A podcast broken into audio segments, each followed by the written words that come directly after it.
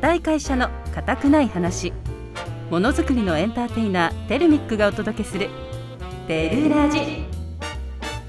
テルラジは株式会社テルミックの提供でお送りします。つながってる輝いてる。あなたの笑顔を夢見てる。テルミックは国内外の幅広いネットワークを通じて日本のものづくりを支えています。素敵な未来が待ってる。テルミック。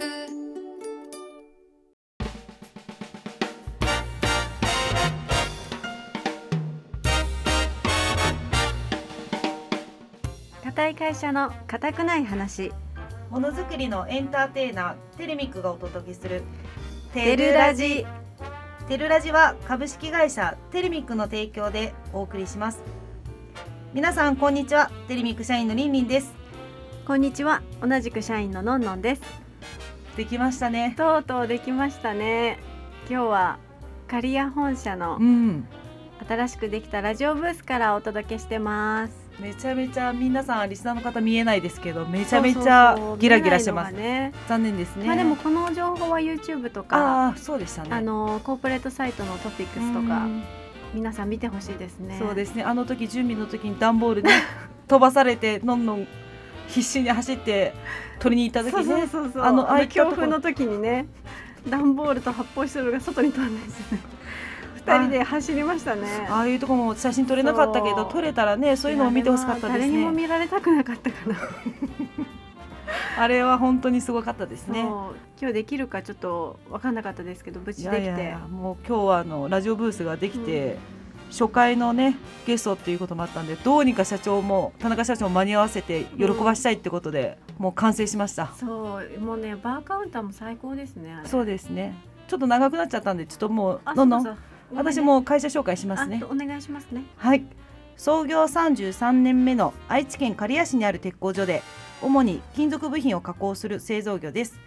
今では常滑知立県外には島根県松江市にも営業所があり国内外とお客様を結ぶプラットフォームの役割を担う企業を目指しています。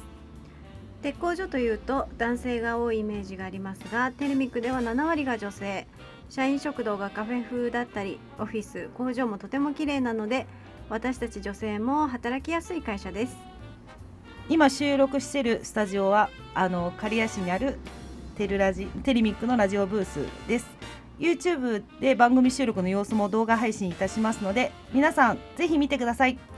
詳しい情報は番組の最後にお伝えしますので最後まで聞いてくださいこの番組は「硬い会社の硬くない話」というタイトルにもあるように鉄という硬いものを作る製造業の私たちが面白いものづくりをしている人をご紹介したり製造業ならではの楽しいお話をご紹介する硬くないラジオ番組です。鉄工所のイメージがガラッと変わるお話を通じてリスナーの皆さんが製造業をより身近に感じていただけたらと思っています。もちろん同業者の皆さんはぜひ聞いてくださいね。ただいまお送りした曲はメガ流でデイバイデイ聞くと新たに頑張れる気持ちになれる。とのことです。ラジオネームグレープフルーツさんリクエストありがとうございました。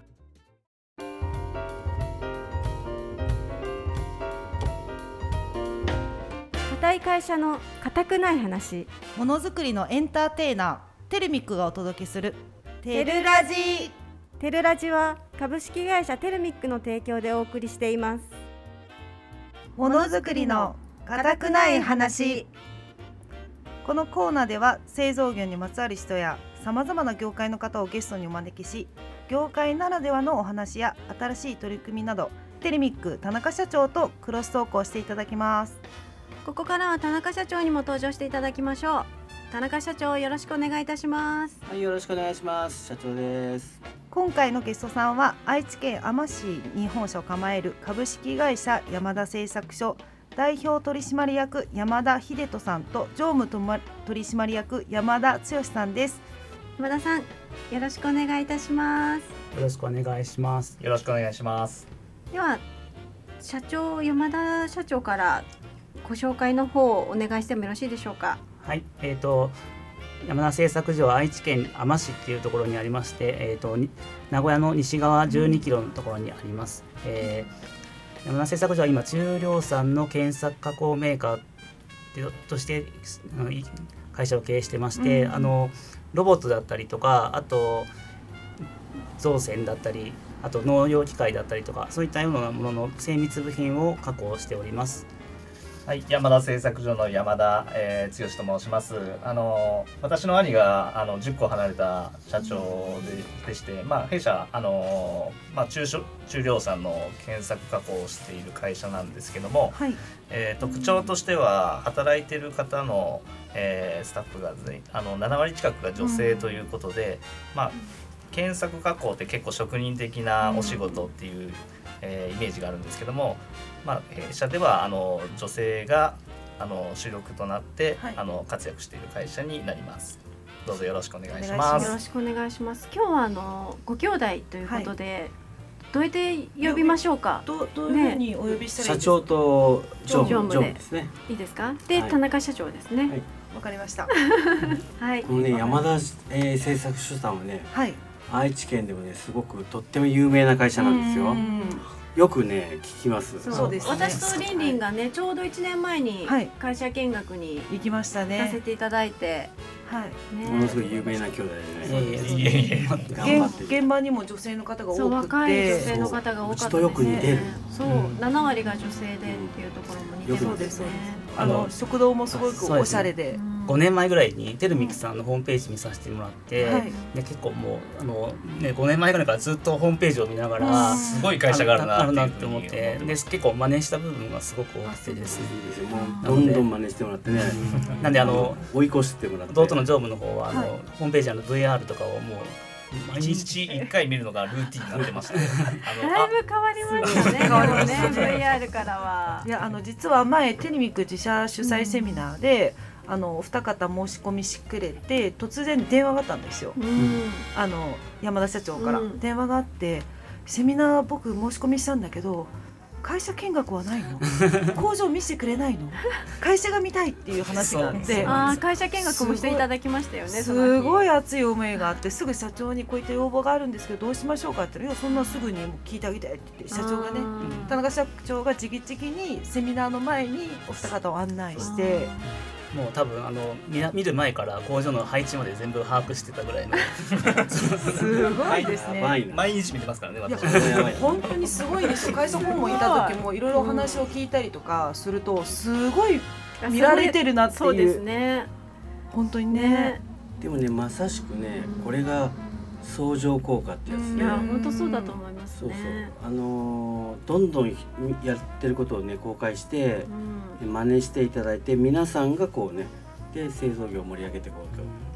そうく思ったことがねやってくれて本当嬉しいです。社長のねものづくりのはエンターテインメントでなんかその、ね、ビジョンが弊社のやっぱりやっぱものづくりをかっこよくしたいなっていう思いがありますんでそういったところに共感してはい。そういうなんか製造業のイメージをガラッと変えていきたいなっていうのはいつも思ってます。今日ねこのラジオブースもね新しい第1号としてねお呼びしたのもまあそこだったんですよね。この刺激があるのをね見てほしくて。すごくあの製造業ってこんなことやるんだって思わないでしょ、だけどラジオやったりね YouTube やったり TikTok やったりはい。いろんなことやってわ面白いと思って若い子たちがどんどん入ってきてくれるとね、うんね。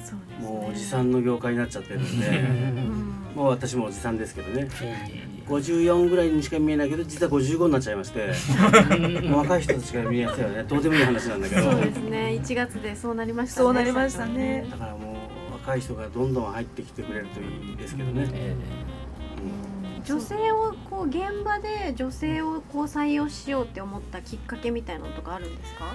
やはりあの従来のあの山田製作所ではやっぱりずっと職人かたぎの仕事をしていてうん。やはりあの職人さんの肝骨で仕事してたっていうところが多くてですね、あのもうその人でしかできないっていうような仕事の仕方をしてたんですね。ただそれをずっと会社会社をやっていく上で、まあ、継続性がないということであのまあ、女性社員を積極的に登用して、うん。まあ、職人さんをある意味もう手の上で転がすじゃないですけど まあそういった形でこう、えーアウトプットさせてですね、まあ、そういったものをどんどん標準化していくっていうことで、あのまあ、そういうきっかけが、まあ、女性の方がやっぱそういうのを引き出す能力が高かったということで積極的に採用させていただねきました。何年前ぐらいに？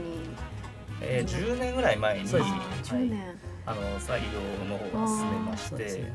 で、まあ、定着し始めたのがまあ5年ぐらい前から、うん。まあ、男女比率今7割近くが女性社員なんですけど、うん。まあ、大体その逆転してうんですね今は、はい、現場でも半分以上があの女性の方が検索確保している。今でこそこう普通になってきてるんですけど、本当に20年前だと職人が背中で覚えろみたいな世界だったので、そんな印象ありますね。そうなんですよ。だからそれがなんかもう僕が入った時からも意味が分からなかったっていうのがあってうん。で、まあ、実際10年っていうか15年前ぐらいからそういう女性活現場の方にも女性の方が活躍してもらえるようになってたんですけどやっとここ三このコロナになって3年ぐらいでやっとなんかこの女性活躍っていうのがなんか普通のイメージになってきてるんですけどそれまではもうちょっと全然また違う世界だったなっていうふうには思います。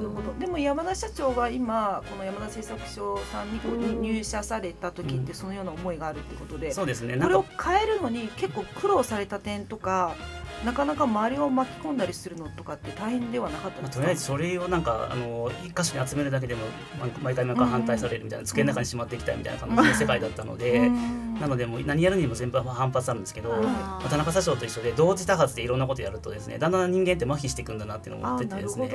なので一気にもう、ま、一気にあの同時に？同時にいろんなことを変えちゃえばあのーなるほいどあの変えやすいっていうのが分かってですね。よくよくねそれ言われるんだどっちが優先ですかってよく言われる、うん。いや同時に。うん、そうなんですよ、どっちも順番に決められないよね、なるほど。そうなんです一気にあのもう気づかなくなってくるんですよ。だんだん麻痺してくるのでカメラがつきましたとかあと IoT をやりますとかうん。そういうのがもう一気にやってくるともうそれが当たり前多分テレミキさんもそんな風だと思います。あそうけどもうそれが当たり前なんですけどうん他のところだと一個一個がクローズアップされちゃうのであー確かそうするとやっぱりあの変化に敏感になっちゃいますよねそうに、すると。えーなるほど。あのね女性をね上手に使える会社ってねやっぱりね会社が伸びていくんですよね。で女性製造業に女性ってあまりもともとないじゃないですか,、から女性を入れることによって会社がこう勉強させられるんですよね、うん。なるほど。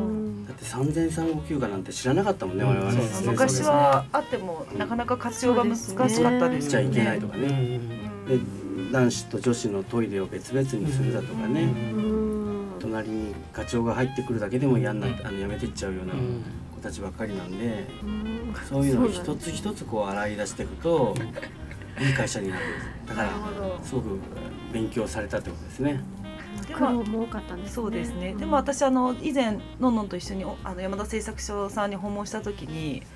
あの常務からいろいろ話を聞いた時にすごい山田社長と田中社長似てるなって思ったのがあって、まあその同時に何かをやるっていうのもそうなんですけど一番はあの常務がおっしゃってたやあの社長がなんかプライベートでショッピングする時に急に写真送られてくると。でこれどういうことだろうっていうふうに多分こうい。うふうにしたいのかなって、まあ、クイズですよね、本当に、はい。こういうことですか？え違うみたいな、こういうことでいいんだよねってそうだみたいなやり取りがあるっていうのを聞いた時にすごいあれ印象的で田中社長もねなんかあの飲食店とかですねあはい。と女性の服屋さんとかの写真とかのこうモニュメントとかを撮ってそれを一方的にあの何のコメントもなくですね。あれです。某ハンバーガーメーカーのその IoT システムとかがモニターとかだけ送られてきて。ドミノピザのああいうモニターとかね。そううちの社長がよくやる。よくそうやる URL だけポンって送ってあそこ照明とかね雑貨屋さん照明パシャって撮って、はいこういう配線しろってことなのかなとか。最近あの女性の営業スタッフにも送るようになって被害者の会結成されるかもしれないです。けどあの一方的に送り続けてます。けど送ってそれで帰ってくる従業員のって多いんですか？これ連想ゲームなそうんで。なんですそうなんですこれに共感してくるかどうかを待ってるんですけどこれそれに響くか響かないかっていうのを待ってるんですけど。そういう意味で送るあそう送るですそうですんですかそうですそうです。僕は兄弟なんでなんとなく言わんとしてることがわかるんですけど、うん。まああの女性社員にとってはなんだこれの写真はって思いま思っちゃいますよねどうしても。なるほどね。ただあのそのそれがゆくゆくその IoT のモニターになったりとか、うん。あのその v AGV とかの搬送の、えー発送になったりとかですね、はい。そういったところにつながってくるっていうところで、まあそういうイメージ我々もね、あの山田社長と LINE の交換であぜひ写真送り合あいいってね。ですね。お互い連想ゲームこれでもう連想ゲームが止まらなくなるの でそろそろお時間ですねもう。はい。そろそろお時間となってしまったんですけれどもここで山田社長に一曲リクエストをお願いしたいと思います。はい、えー、ただただテンションが上がる曲です Kep1er で Wing Wing。では山田社長田中社長ありがとうございました。山田常務ありがとうございました、はいありがとうございました。型にはまらないテレミックの挑戦物語。語このコーナーでは創業30年以上となるテレミックがこれまでに新しい事業として挑戦してきたことや今だから話せる失敗談などを多くの経験を重ねてきた役員の皆様にご登場いただき語っていただきます。今日はどんなお話が聞けれるのか楽しみですね。はいそれでは登場していただきましょう。長谷川取締役お願いいたします。よろしくお願いします。よろしくお願いいたします。長谷川さん緊張してないですか？大丈夫ですか？いや緊張してますね。そうだのんのん。今日は何,、何月何日？2月1日。棚卸しの日と？長谷川さんの？誕生日ですね。おめでとうございますありがとうございます。長谷川取締役いくつになられたんですか？えーっと三十九歳ですね。30代最後ですね、そうですね。38歳に見えて39歳だそうですね。なるほど。見えないな39には。見えないですね。もっとね。ね38ぐらいに見えますそうですね。じゃあ長谷川さん今日どどんなことについて話していただけるんですか？えっとですね今日はですねあの常滑工場、えーうん。作った際のまあスマート工場化への道っていうことで、まあそこまでのまあ生い立ちというか経緯っていうのをちょっと話させていただきたいな聞きっていうのを思ってたかったですはい。まああの常滑工場2020年の2月に竣工してるんですけど、はいはいまあ、えー一番最初にこの話が上がった時ですね、まあ、2017年の秋頃だったんあですね。営業所ができた年にってことですよね。そうですそうですそうです、うん。2017年竣工して、えー事務棟が竣工して、うんその後ですね。あもうすぐ工場をここに建てるっていうもうそのつもりで買ったっていう感じですかあの土地は。そうですね。社長からはそのようにあうんの聞いておりまして、まあ、この2017年の秋頃に、まあ、うん。今期の年商が20億前後の着地予想になることが分かってですね、まあ、この先の売上増加に伴ううん。受け皿として常滑営業所の横の土地を購入して工場建設っていうのを社長は決意してうん。進めてます、最初は、えー、と今の取締役の掛比と中川と一緒に始めてるんですけど、うんえー打ち合わせ始める当初は、まあ、売上が10億から20億っていうところで倍になってるんで、うんまあ、皆さんいろいろとあの組織作りだったりいろいろなことで忙しかったんで、まあ、最終的にはまあメインで担当するようになったんですけど、当時だって長谷川取締役いくつですか？そうですね30 334歳ぐらいですね。33歳34歳の時にそんな10億規模の投資の工場をメインで私だったらちょっとできないですねもう無理ですね。まあ、あの頃の社長の合言葉が全部同時にっていうものだったんあで、ーそうですね。まあ、他の営業所だったりうん。同時に作ってると思うんで、うん。でも今こう年間でこう1000社とかが来る工場になったわけじゃないですかうん。スマート工場として、はい。最初はこう長谷川取締役はどういう感じでこう進めていったんですか？うん。工場を作るにあたってまあ、社長からはですね、まあ、今後売り上げを50億60億80億100億っていうのにしていくには、まあ、その物量をさばく受け皿となる工場が必要ということと、まあ、あとはあの事務棟がすでに出来上がってたんで、うん。その2階の事務棟と新工場の2階を渡り廊下でつなぐこの2つは言われました。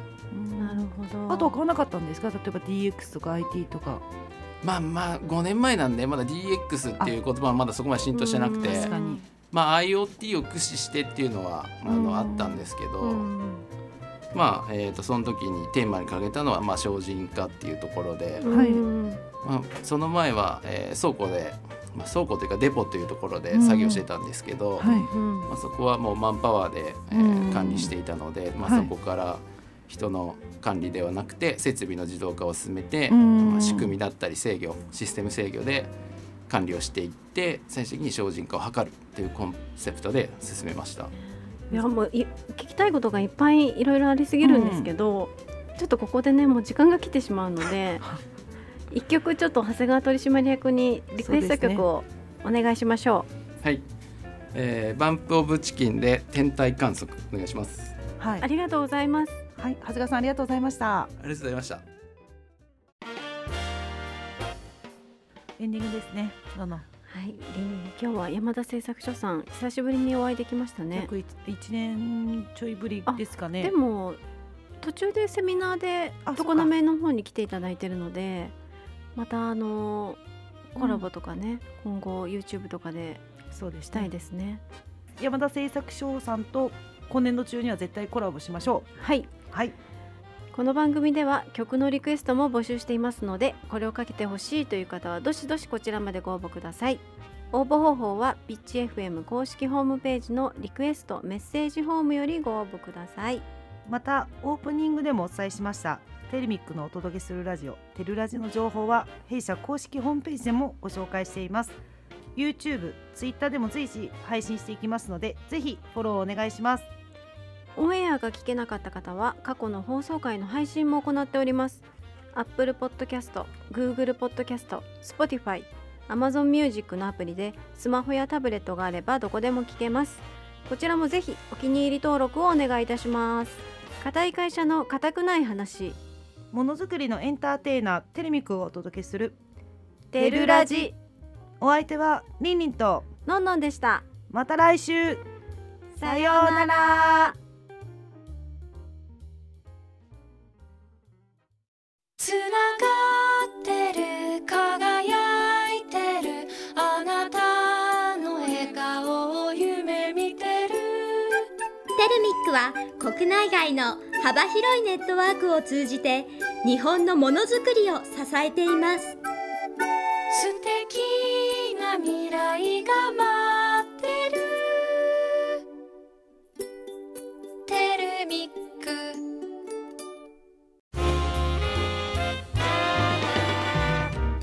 テルラジは株式会社テルミックの提供でお送りしました。